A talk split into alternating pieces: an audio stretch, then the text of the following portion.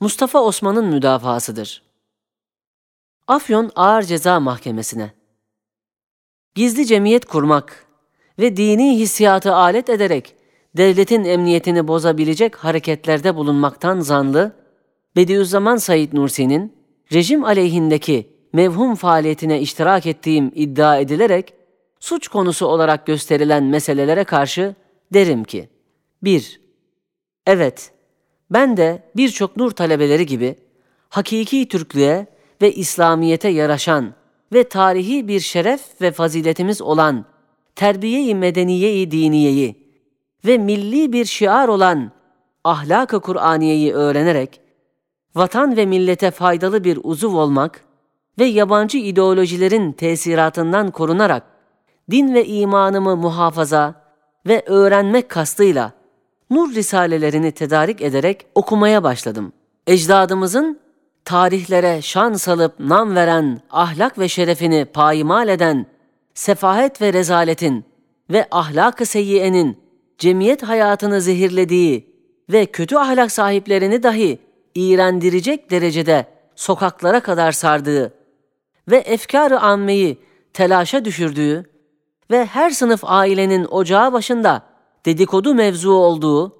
ve efkar-ı ammenin bir dili mahiyetindeki gazete ve mecmuaların ahlak zabıtası haberleri şeklinde ve muhtelif mevzulardaki tenkitlerine sebep olan bu elim ahvalin pek süratle genişlediği ve adeta umumileşmek istidadını gösterdiği bir devrede düştüğüm ahlaksızlık uçurumundan dini, ahlaki, içtimai, edebi dersleriyle her Müslim okuyucusunu kurtardığı gibi beni de kurtaran Risale-i Nur külliyatını okumak ve benim bu eserleri okuduğumu bilen ve işiten vatandaşlarımın tehzibi ahlak etmek için benden musırrane istemeleri üzerine onlara risale vermek ve dolayısıyla serserileşmiş ve serserileşmek ve vatan ve millete muzır bir hale gelmek istidadını gösteren fertleri bu risalelerle, bu nurların müessir telkinatlarıyla kurtarıp beşeriyete faydalı birer insan olmalarına hadim ve vesile olan ve memleketimizde de sirayeti ve salgını görülen ve bütün dünyayı titreten kızıl veba komünizm tehlikesine karşı dini ve müessir telkinatı bakımından manevi bir mücahit olan Bediüzzaman, takdir ve tebcile layık, kutsi ve manevi mücahedesinin nurlu ve müessir silahı olan ve 20 senede 20 bin ve belki çok fazla adamı vatan ve millete faydalı bir hale sokmaya vesile olan nur risalelerini okutmak, ne derece şahsım için bir suç mevzuu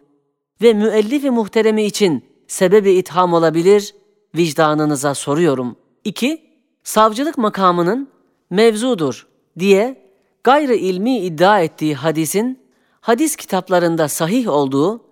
hadis alimlerinin kabulüyle ve hürriyetten evvel meşrutiyet devri ulemasına,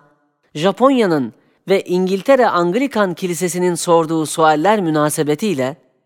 o devrin allameleri olan İstanbul alimleri, Bediüzzaman olan müellif-i muhtereme sorarak, şimdi ismi 5. şua olan eserde görülmekte olan o zamanki bu hadisin tevilen cevaplarını o ehemmiyetli alimlerin kabul edip itiraz edememeleriyle sahih olduğu kat'i sabittir. Hem yalnız Risale-i Nur'un bu kısmı değil,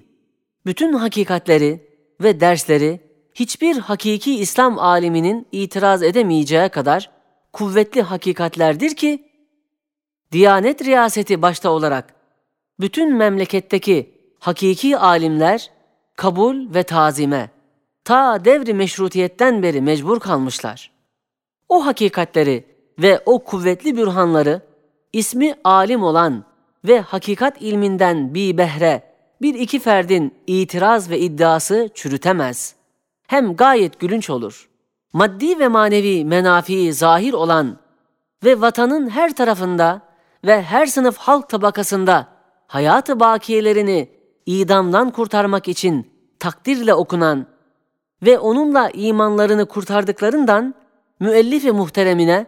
ebedi minnettar kalan binlerle vatandaşın faydalandığı Kur'an ve iman hakikatlerine meftun olarak müellifine bir şükran borcu olarak bir mektup yazmak ve sebebi itham olan hadisin inkar edilmeyen hakikatlerine istinad ederek bazı efal ve asara nazar edip